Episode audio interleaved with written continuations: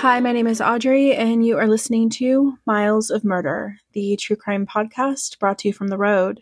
This episode is being broadcast from Portland, Oregon, but has been prepared in San Juan Island, Washington. It's been a minute since I've brought you an episode, and it feels pretty good to be back behind the microphone. As always, don't forget to check out my Instagram at Miles of Murder, where you'll be able to view case images from today's episode, as well as some location images from yours truly. Don't forget to also peep the show notes for source information and content warnings.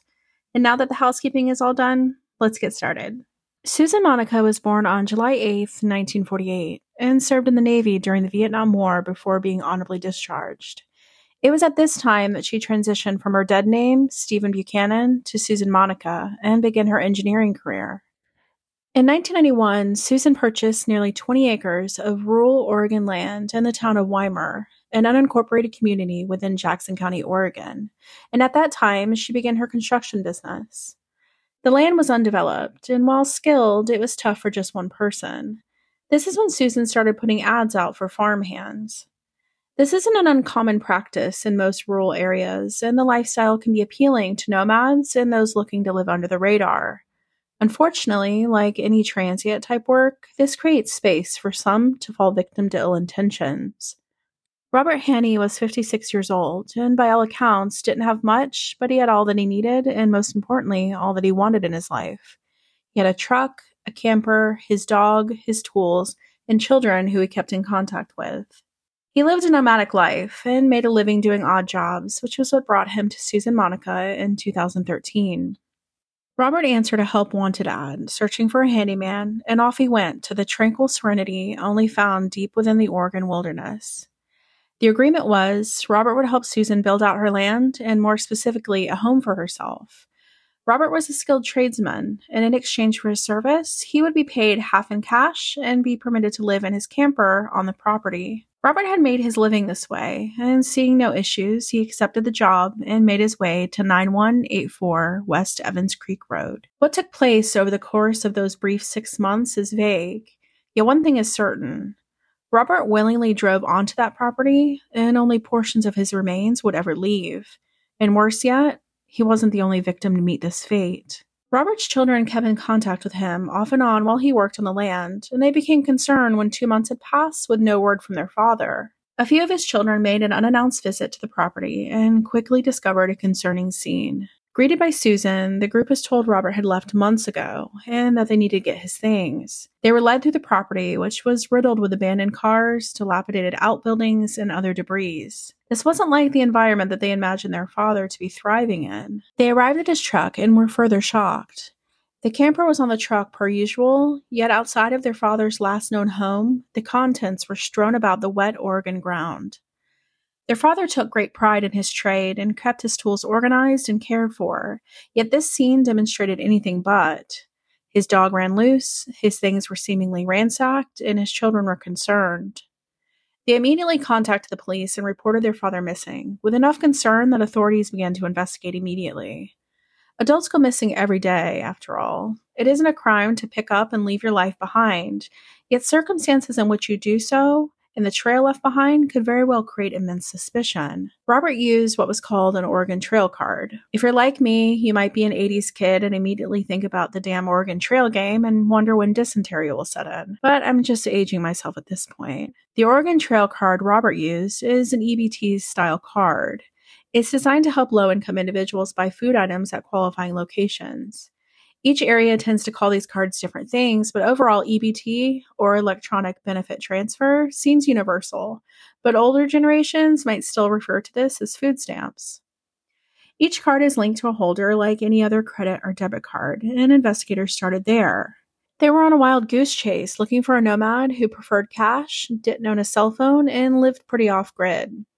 Thankfully, they were able to pull his transaction history from the Oregon Trail card assigned to him and noted that he had used the card at a Walmart location not far from Susan's property not long before they started searching for him. Investigators immediately went to the Walmart location and requested access to the surveillance video from that particular time and day in question. Yet when they narrowed in on that transaction they were looking for, investigators were astonished when they spotted not Robert Haney, but instead Susan Monica. Assuming this was a financial crime and identity theft case, investigators established a search warrant for Susan Monica's home and property. It was during this routine search that officers discovered human remains, and quickly the tiny thread that they had pulled unraveled two murders no one saw coming. This case is fairly new in the world of true crime, yet the available information from reputable sources is pretty limited. The bulk of the information presented comes from the extensive interviews and interrogations of Susan Monica, to be honest with you. Hours upon hours of deciphering her lies and navigating her mental illness surely had depleted investigators. It's believed Susan shot both known victims before feeding them to her large herd of pigs.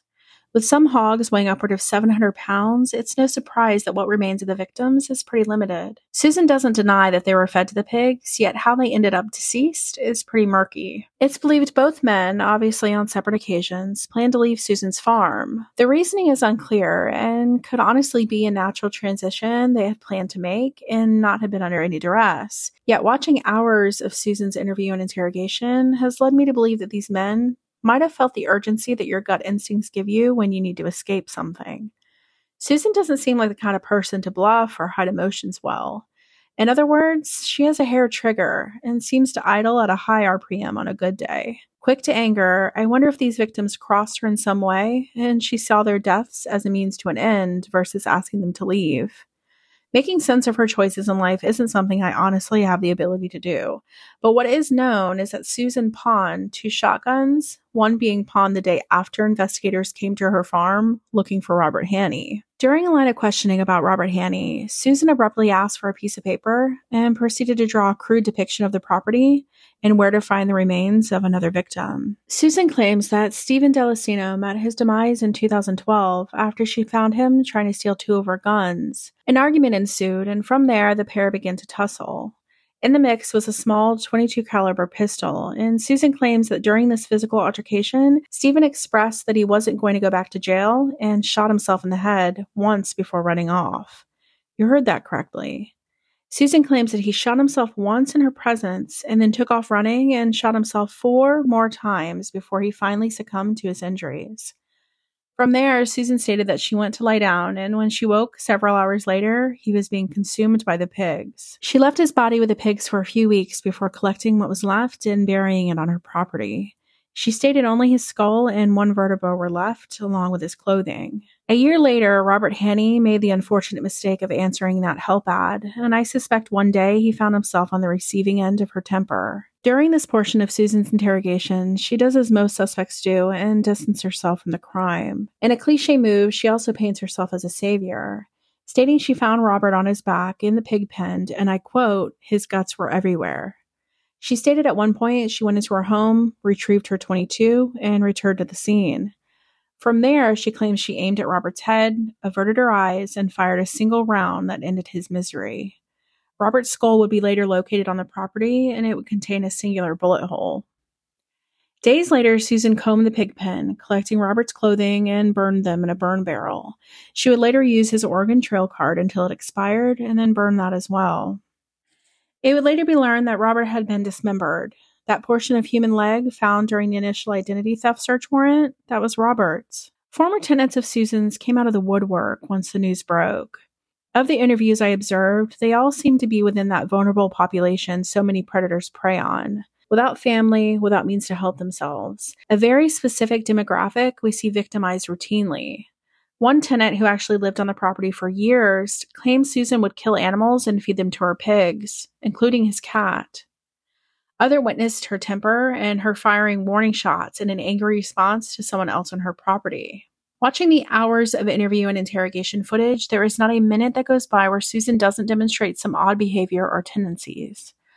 Often she will huff and puff in weak attempts to demonstrate dominance, even within the confines of the interview room within the sheriff's office. She even exclaims at one point that she could kill a deputy and feed him to the pigs. This is after she had shit her own pants and complains a fixture on the wall is crooked and bothering her. Most in the town deemed her intimidating. At the time of her booking, she was 5'10" and about 175 pounds. Sitting in filthy clothes and a knit hat she refused to take off.